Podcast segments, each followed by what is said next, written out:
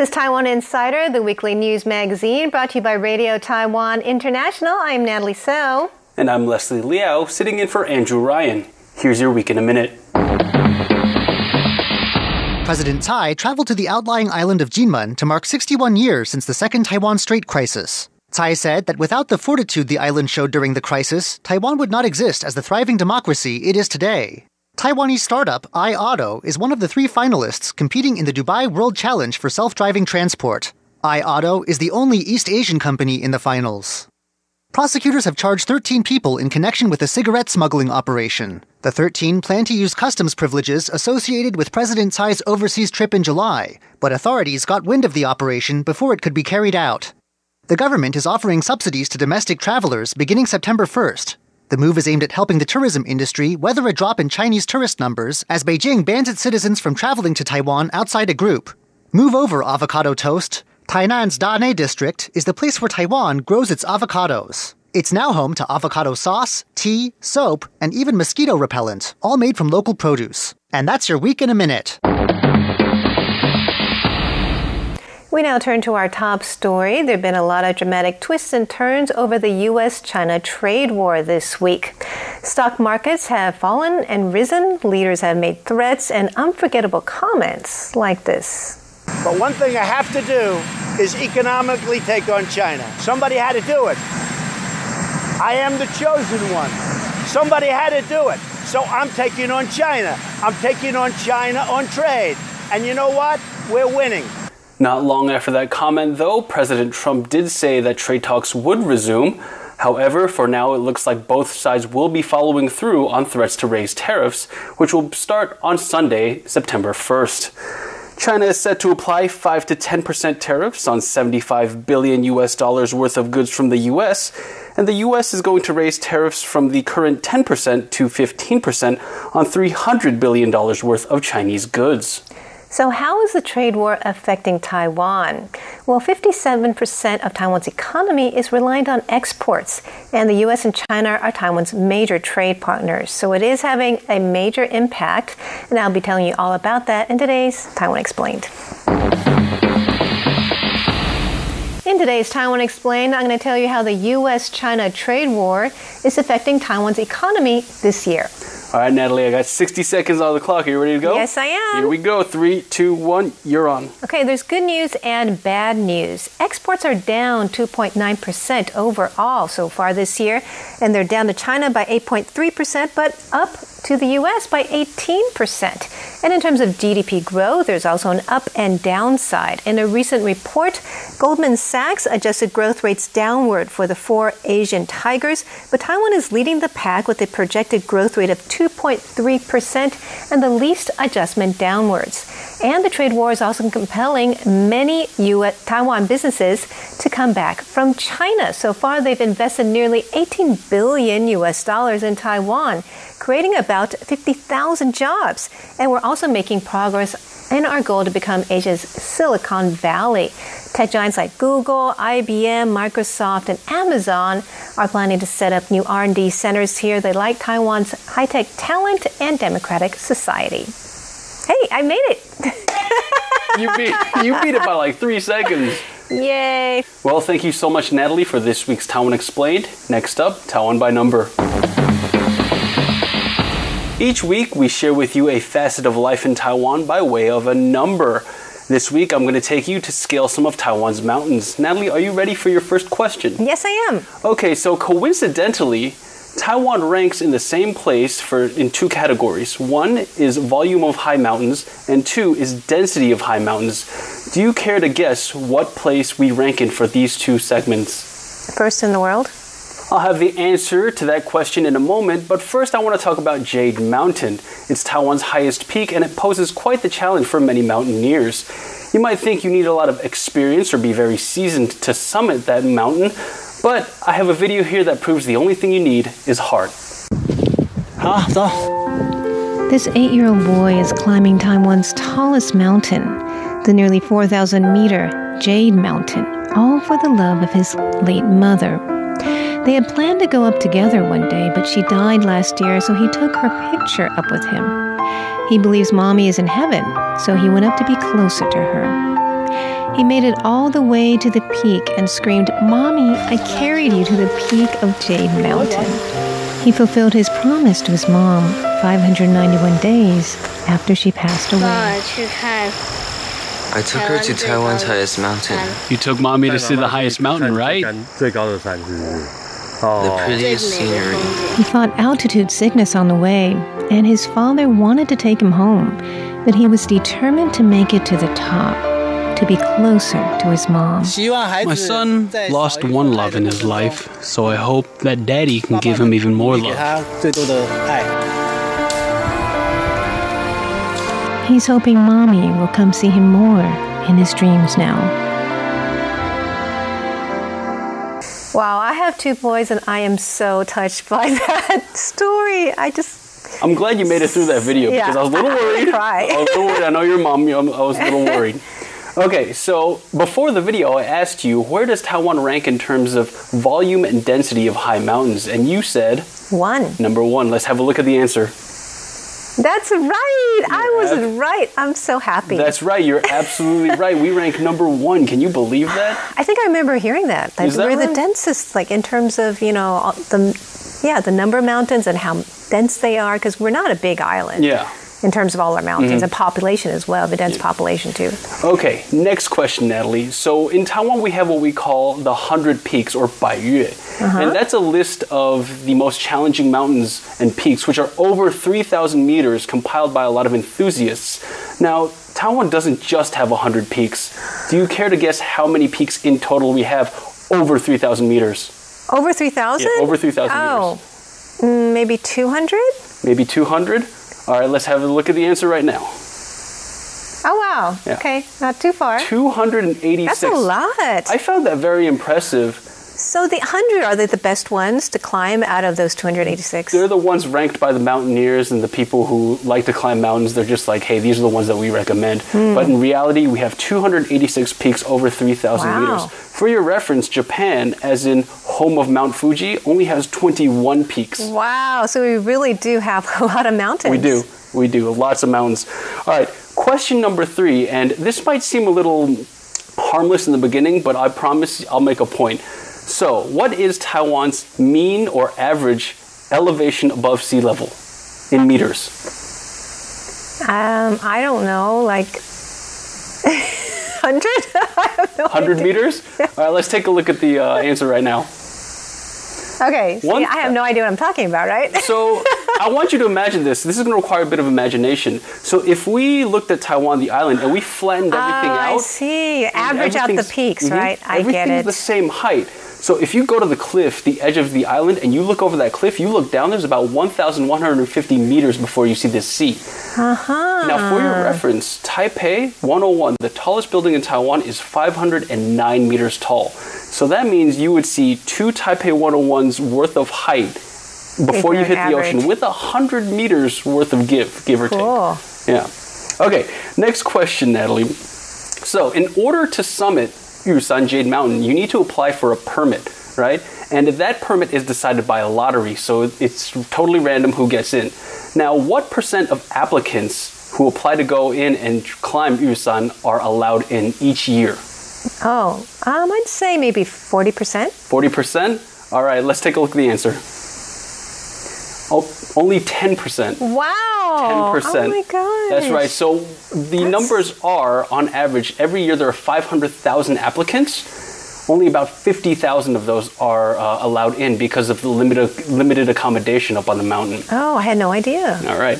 Here's last question. All right. So earlier this month, the Taiwanese government activated a cell tower on the top of Yushan I remember that you news. remember that, yes. right? Now, this is going to help a lot of emergency services, like locate people who get lost or anybody who needs help. It's going to be that much easier for them to call um, the authorities.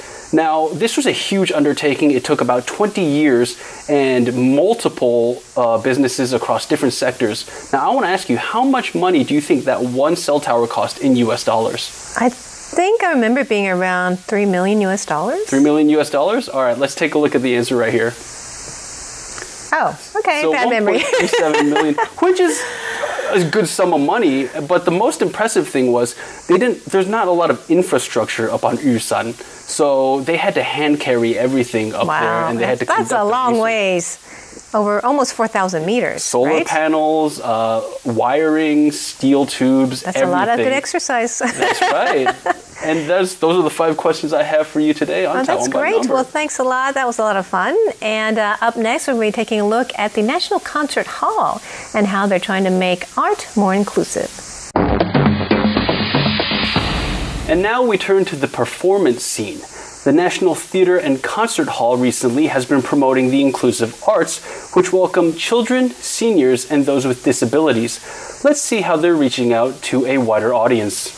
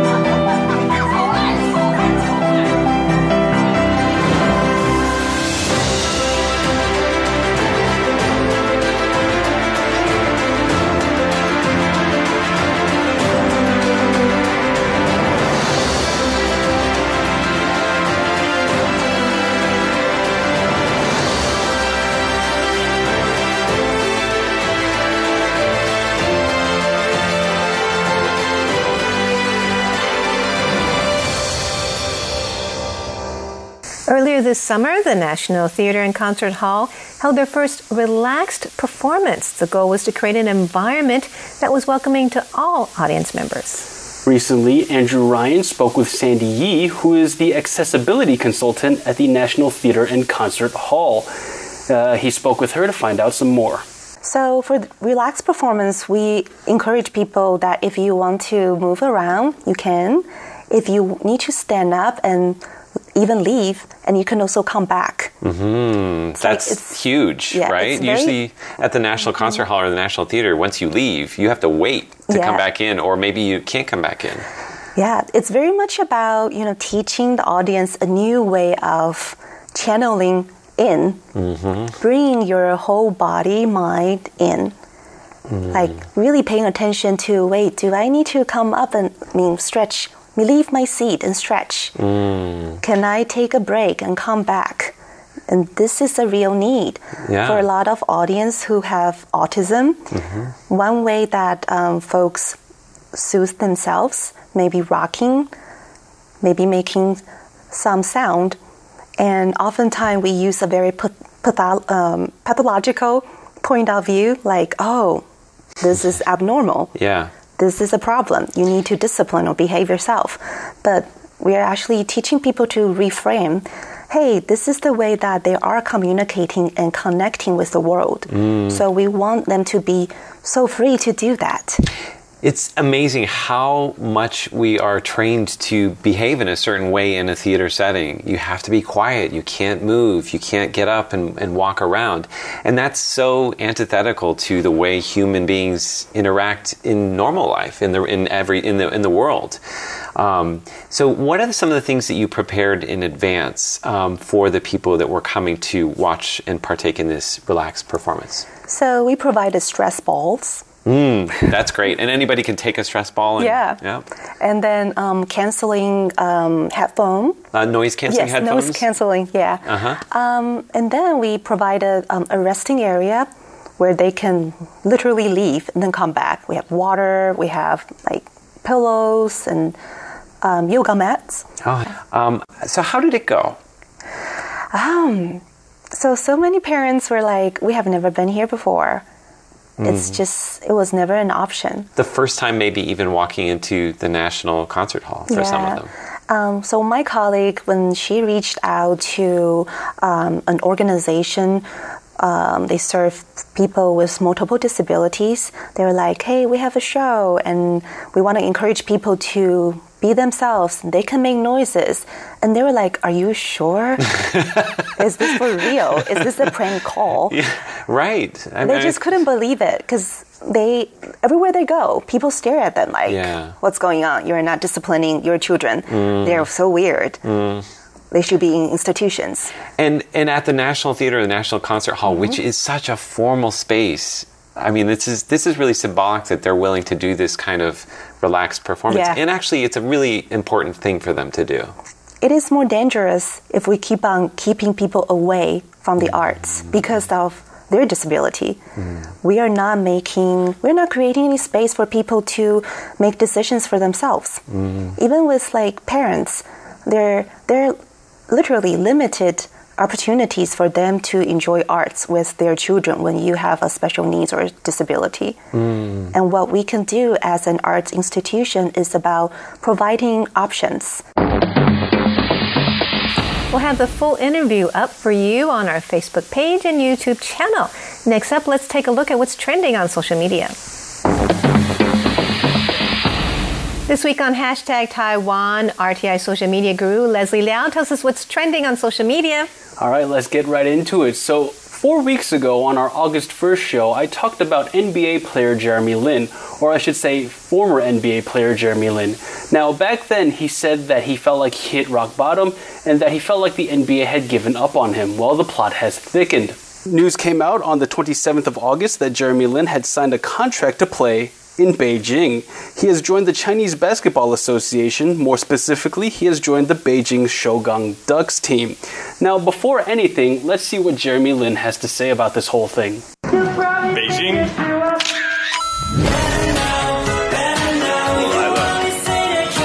Now, that clip was recorded to TikTok, which is a very popular video app in China. Now, let's see what people are talking about uh, in terms of this trade. Now, Trade War claims a new victim, says for awesome tweet, Jeremy Lin. Off to play for the Beijing Ducks. Good luck, Jeremy. Hashtag Linsanity. Now, I don't know if the CBA or the Chinese Basketball Association is in cahoots with the Chinese government, but if they are, and this is geared toward the trade war, that's a very interesting move.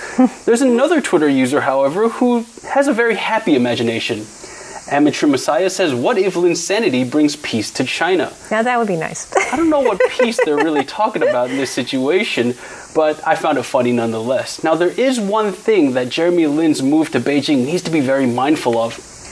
Uh, Timo Brodick 2000 says he is a Taiwanese American. He has to be careful not to take a CCP led one China stance, otherwise, the Taiwanese community here and in Taiwan is going to disown him. Now, I thought that comment was very poignant because we've recently been seeing how China has been leveraging Taiwanese business interests in their country to have them speak in support of what they're doing. Now, we've seen this recently with tea companies, and in the past, we've seen this with uh, the Taiwanese Korean pop star Zhou Ziyu and also Taiwanese singer Ah Mei. Lastly, I wanted to see what Taiwanese people were saying about this, and I found a really funny exchange, or not so, depending on where you're standing from, that encapsulates the attitudes that Taiwanese people hold toward Jeremy Lin. Edison Lee says, the pride of Taiwan no longer has Taiwanese value. And Oh. here we go. Li Wei Chen in response says, What do you mean, pride of Taiwan? He's an American. That's brutally honest. well, everyone wants to lay claim to Jeremy Lin. And uh, but I'm happy for him. He got a three million U.S. dollar contract. That's quite good. Very popular guy, and the $3 million is more than what he was making in the NBA in his last year.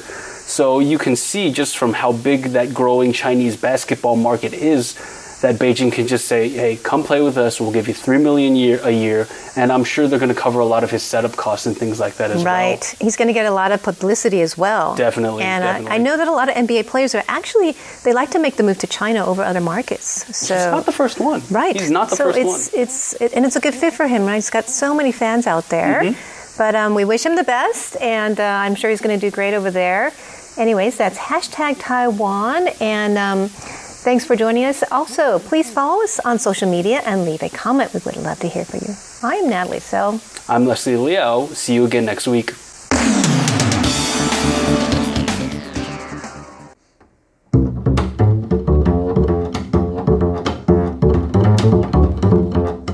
Taiwan Today with Natalie So. Entrepreneur Andrew Yang is the first Taiwanese American to run for U.S. president, and he's the ninth person to qualify for the third round of Democrat debates. His support is growing, and he's bringing a lot of innovative ideas to the table, such as universal basic income. That means an income of $1,000 a month for every American over 18. So, um, could these ideas work in Taiwan? Well, today I have with me the head of the Yang Gang in Taiwan, Peter Wang, and also Tyler Prohaska, who's the head of Universal Basic Income in Taiwan. It's great to have you guys on the show. Nice to be here. Well, thanks for having us, Natalie. Yeah, so it's an exciting time to be part of the Yang Gang, right? He just qualified for the uh, the, the, most recent debates, the next debates. Um, tell me what do you think is his um, most innovative idea that he's bringing well, to his, the table? Well, his flagship program is the uh, Freedom Dividend, which it's UBI, but he calls it the Freedom Dividend. Mm. The American society has been ripped apart from automation, and a lot of people don't see that. They see a lot. You see a lot of scapegoating. You look at the rise of Donald Trump.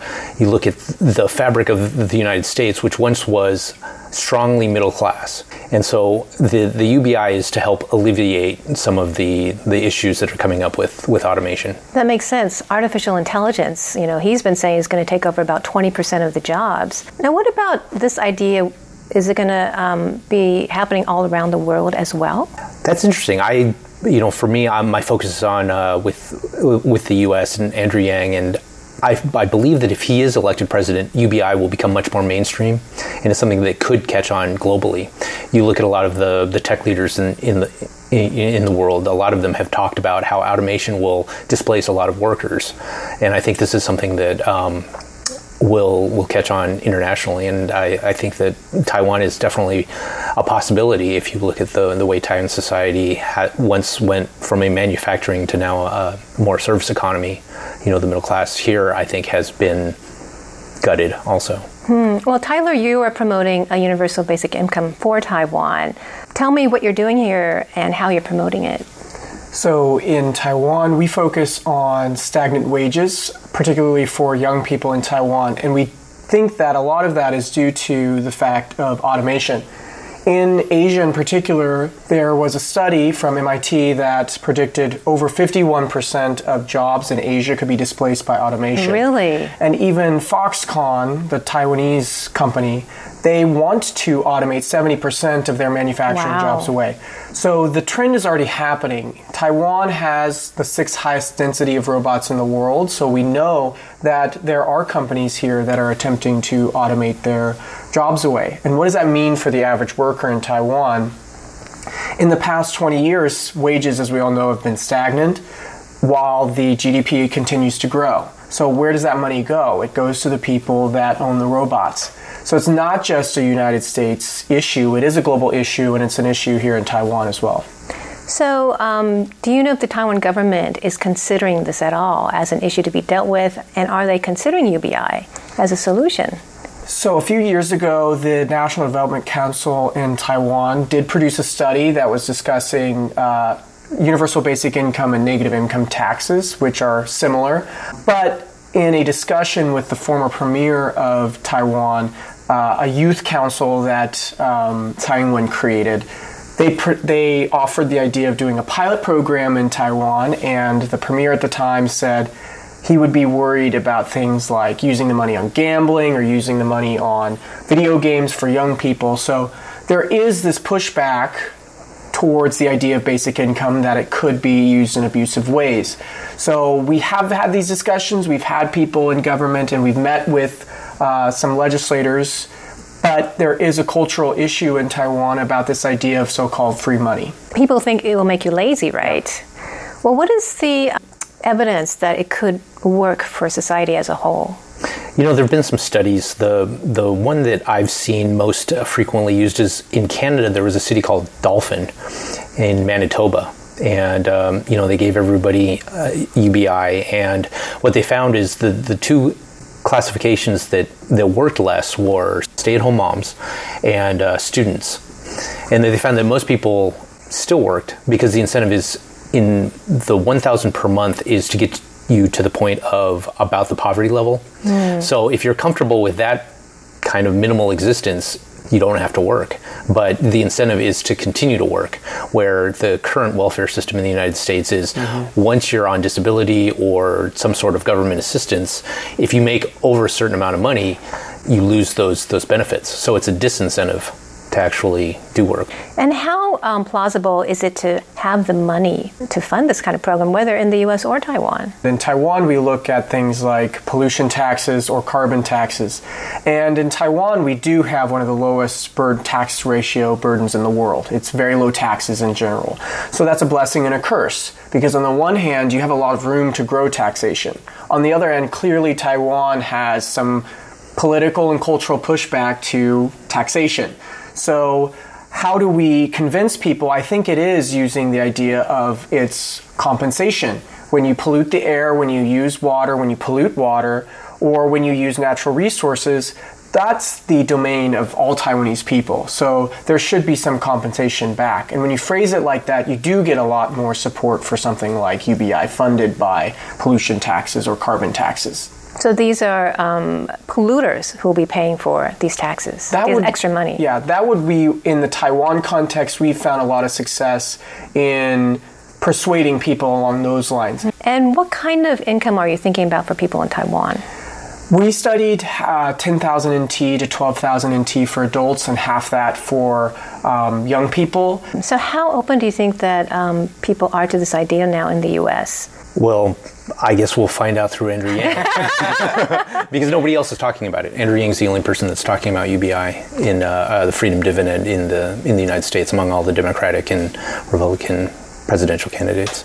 Yeah, it's a very innovative idea, and Elon Musk even, you know, came out this to show his support for the idea and for Yang. Why do you support Yang? I saw Yang in February on the Joe Rogan podcast. And so I listened to him, and after two hours, I was just like, wow, this guy gets it. I mean, in terms of his understanding, his intelligence, and looking at the dysfunction in the US government, I've never voted because I've been kind of disgusted by the way the US, the US government and the US uh, political system has, has been run. But when I listened to Andrew, I was like, wow, he, he really gets it. And I would hope to believe that it would go beyond just uh, racial identity, that, you know, he's intelligent and, um, you know, he has policies that would actually help the vast majority of American people. Um, there's ob- obviously that identity component. Um, the more research I did about him, the more I found out that I actually had friends that knew him. Um, Oh, really? Yeah, he d- does have a connection with Taiwan. Both his parents are from Taiwan. Mhm. Um, I was actually able to meet his father here. Oh, really? He- he's retired in Taiwan. Mhm. Um, he's not a politician. I felt like his campaign was, you know, he was an outsider. He he's he's intelligent. He's smart. You know, he, he would put solutions that would actually make the, the United States better. So that's why you're head of the uh, Yang Gang here. Yeah, you can go on and on talk about him all day, right? right, right, right. I, I, I set up his uh, his volunteer group. I was the first in Asia to do so. Just basic, basically off a two two hour interview. I was just so Hmm. impressed with him. From yeah, that. he's a very impressive person. I mean, I think just listening to his ideas, and they're very innovative. And but he's a big outsider, right? He's an entrepreneur. Right. Um, but it's interesting to see how his support is growing. Absolutely, And- he's he's very smart about how he's running his campaign. You know, he's he's been focused on the internet. You know, he really wants to do well in the uh, the primary states.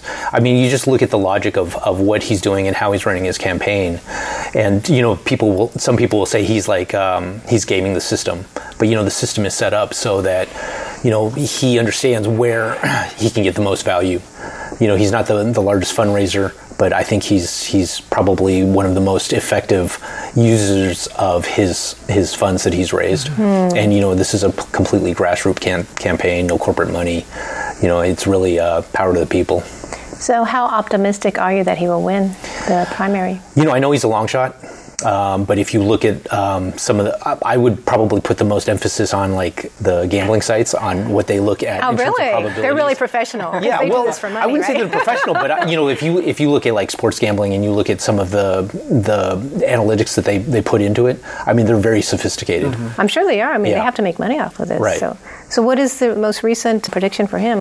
You know, right now he's in the polls. He's you know he qualified from the for the third and fourth debates in uh, September and uh, October in the fall debates. So I mean that's that you know that that's obviously huge. I think the more exposure he gets, you know, he's definitely getting a lot more mainstream media exposure. You know, for a long time he was kind of like. Uh, uh, mocked as like an outsider that had no chance. But you know, people are, are definitely paying attention to him, to him now, and I mean it it it's amazing what he's what he's doing. If you get a chance to see the uh, second round um, pres- um, Democratic primary debates, I mean he he was amazing. Right. He got his message on very clear. Right. And he even said, "Here we are, all in makeup, and, and just you know, what are we doing here? Are It's a we- reality TV show. Yeah, are we Yeah. really offering solutions to the American people? I mean, Right. something to that effect, right? And I think he got people's attention that way. Yeah. And he's trying to find solutions. And one of them is UBI. I mean, UBI for Taiwan, um, I've never even heard of the idea being proposed here. So, what do you think? Is this a big long shot, or do you think that it could happen someday in Taiwan? I think the key is having someone like Andrew Yang in a Taiwan context. If you know Terry Gou was out going out and promoting UBI, I think it would create a lot of discussion on both sides. But we don't have that, and the politicians that we meet with, they don't really want to be the first one. So you have to kind of have an outsider like Andrew Yang that can push this idea and make it credible, and they have to have some credibility behind them. In the United States, we have a lot of examples like Elon Musk, um, Mark Zuckerberg talked about it, even Barack Obama talked about it out after he was out of office. But Taiwan, that that just hasn't happened yet. So we're behind the scenes trying to push them and, and push them out front to be the first one. That way we can start that conversation and get a mainstream discussion started. So, how much does the conversation in the U.S. affect the conversation in Taiwan? Because it is on the table now with mm-hmm. Andrew Yang. Yeah. Do you think people in Taiwan are paying attention at all? At least from what we see, it's really revved us up. We've gotten a lot of people that come to us because they saw Andrew Yang in Taiwan media. So that connection, because he happens to be Taiwanese American, has really helped us in our promotion. One of our biggest posts was talking about Andrew Yang and his connection with Taiwan and, and the UBI dividend. So if he's successful in America, I really think it's going to be helpful to us here because Taiwanese people do look at what America's doing and they say, "Well, America's not doing this, so so why should Taiwan?" So if we get if we get this as a serious discussion in the United States, I certainly think it's going to be a discussion here. And what do you think it would do for Taiwan society to have a UBI, let's say 10,000, 12,000 for adults, Yeah. NT dollars? So yeah, well, yeah.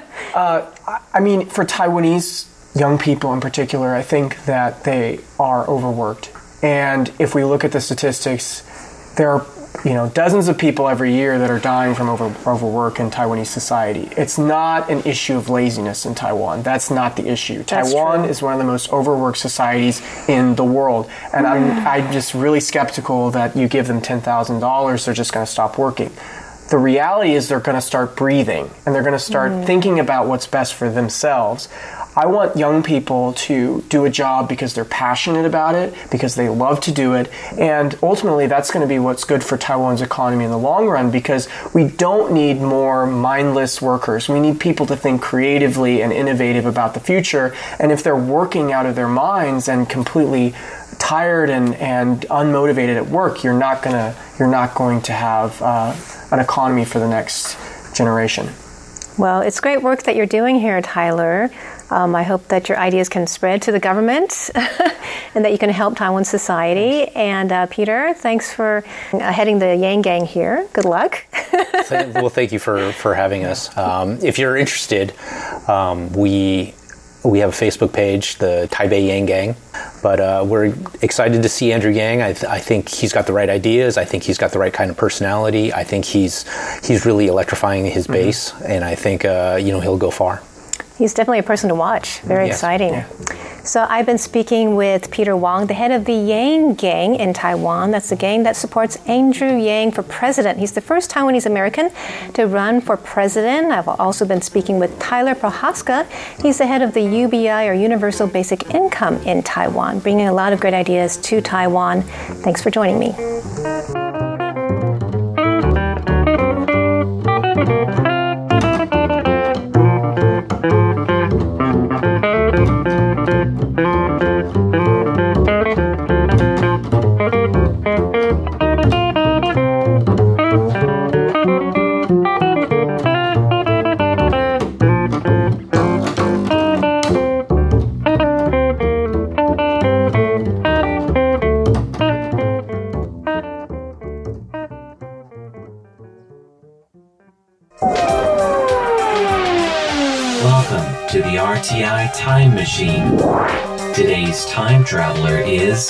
John Van Trieste, and the destination Taiwan's waterways.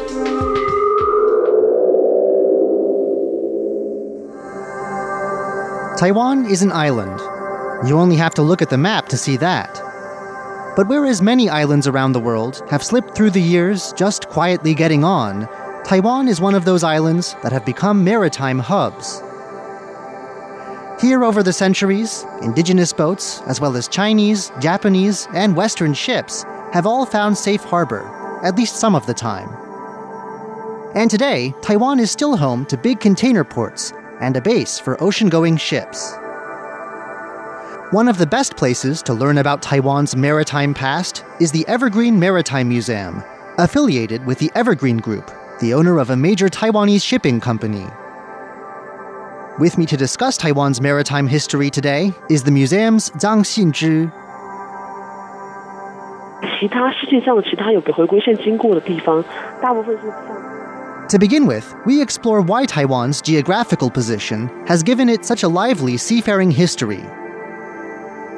Ms. Zhang says Taiwan is a well watered and rich land, unusual for its latitude along the Tropic of Cancer, where she says deserts and tropical forests are the norm. Early Portuguese sailors passing by are supposed to have given Taiwan its former name in the West, Formosa or beautiful, because of just how pleasant it looked. Richness and inviting looks aside, though, Taiwan sits in the middle of important neighbors. Across a strait to the west is China. To the north is Japan. And beyond another strait to the south is the Philippines, with other parts of Southeast Asia within reach. In time, this position would attract the notice of seafaring outsiders. But before we get too far ahead of ourselves, we shouldn't overlook Taiwan's excellent indigenous boat building skills.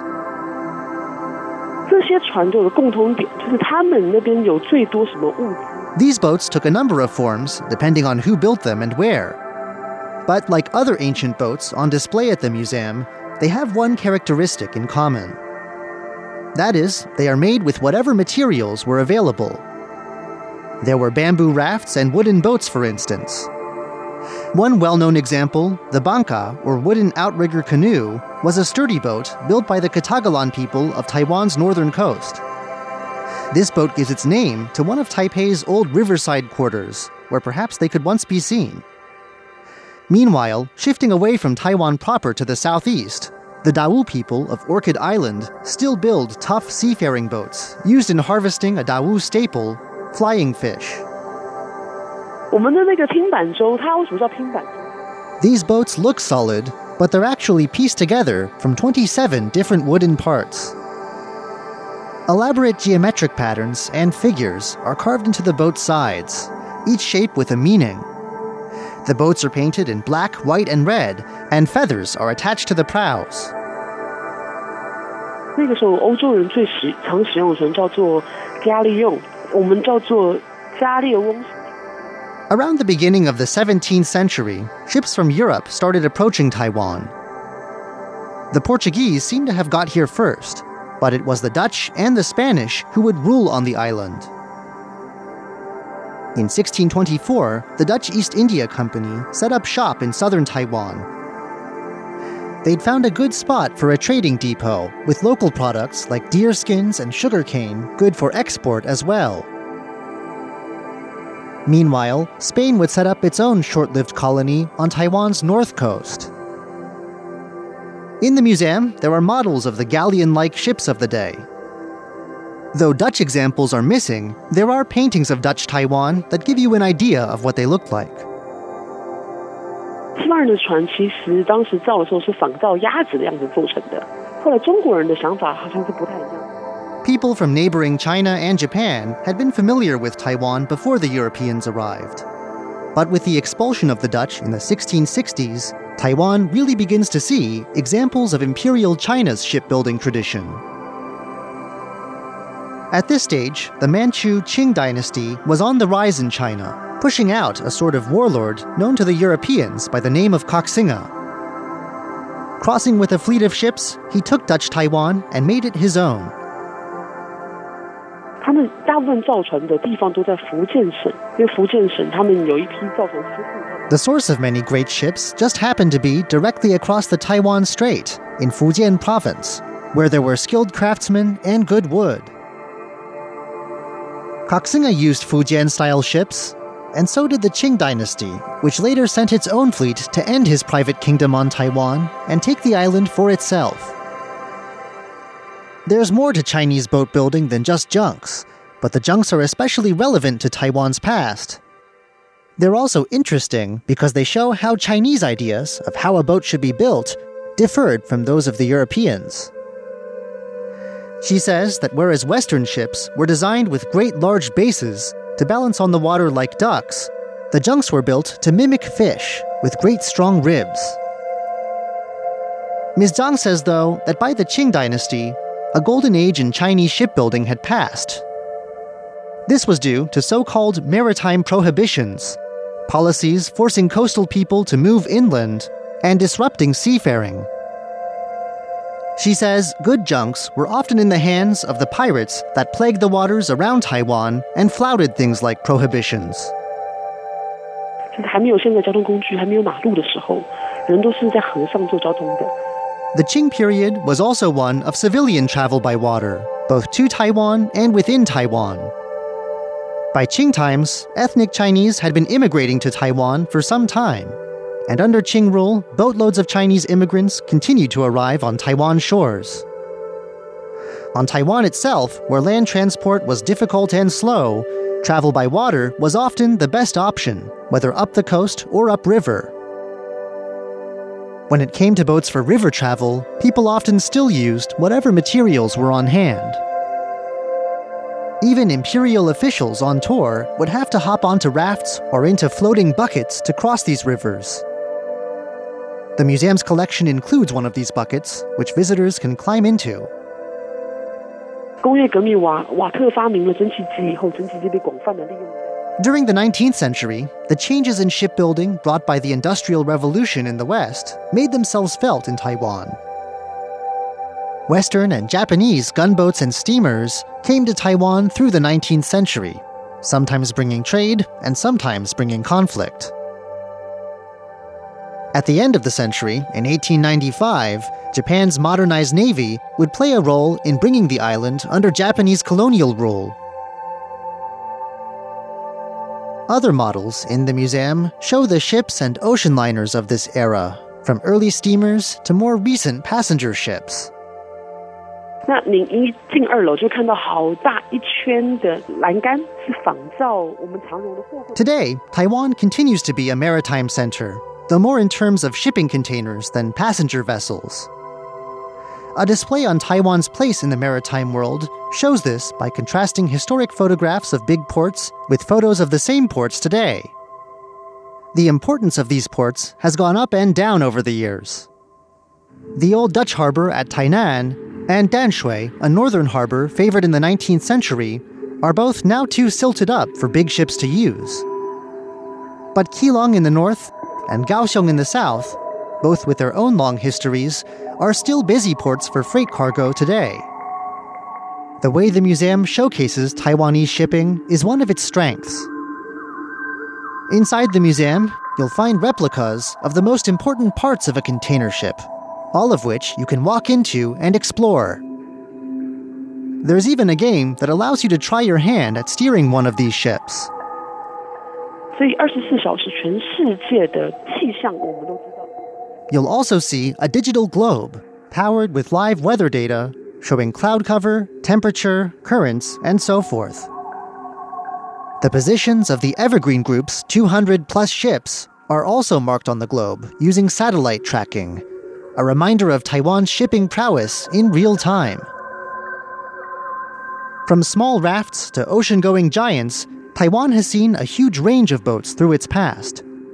And its location at the point where different parts of Asia meet the sea ensures its harbors will remain well trafficked ports of call. I'm John Van Trieste, and I hope you'll join me again next week for another journey through time.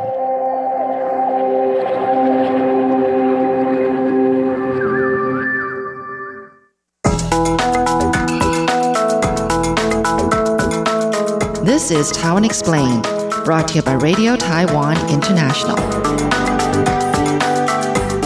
So, how is the trade war affecting Taiwan? Well, 57% of Taiwan's economy is reliant on exports, and the U.S. and China are Taiwan's major trade partners. So it is having a major impact, and I'll be telling you all about that in today's Taiwan Explained. In today's Taiwan Explained, I'm going to tell you how the U.S. China trade war is affecting Taiwan's economy this year. All right, Natalie, I got 60 seconds on the clock. Are you ready to go? Yes, I am. Here we go. Three, two, one. You're on. Okay, there's good news and bad news. Exports are down 2.9% overall so far this year, and they're down to China by 8.3%, but up to the U.S. by 18%. And in terms of GDP growth, there's also an up and downside. In a recent report, Goldman Sachs adjusted growth rates downward for the four Asian tigers, but Taiwan is leading the pack with a projected growth rate of 2.3% and the least adjustment downwards. And the trade war is also compelling many US, Taiwan businesses to come back from China. So far, they've invested nearly 18 billion US dollars in Taiwan, creating about 50,000 jobs. And we're also making progress in our goal to become Asia's Silicon Valley. Tech giants like Google, IBM, Microsoft, and Amazon are planning to set up new R&D centers here. They like Taiwan's high-tech talent and democratic society. Hey, I made it. you beat you beat it by like three seconds. Yay! Well, thank you so much, Natalie, for this week's Taiwan Explained.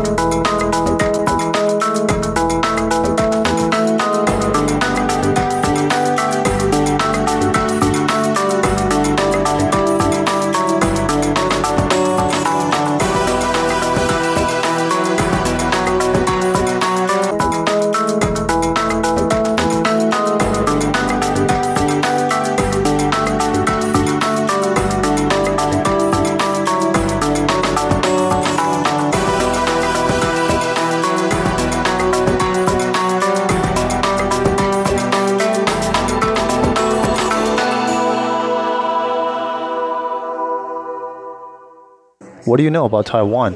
I know who the president is. What about their local music and food? Well, hmm, what do you suggest? Tune in to Radio Taiwan International. Here at RTI, we offer the authentic Taiwan experience. You hear the sound of remote attractions, the local food, music, the lives of real Taiwanese as they live it. Visit english.rti.org.tw. Listen to the real Taiwan.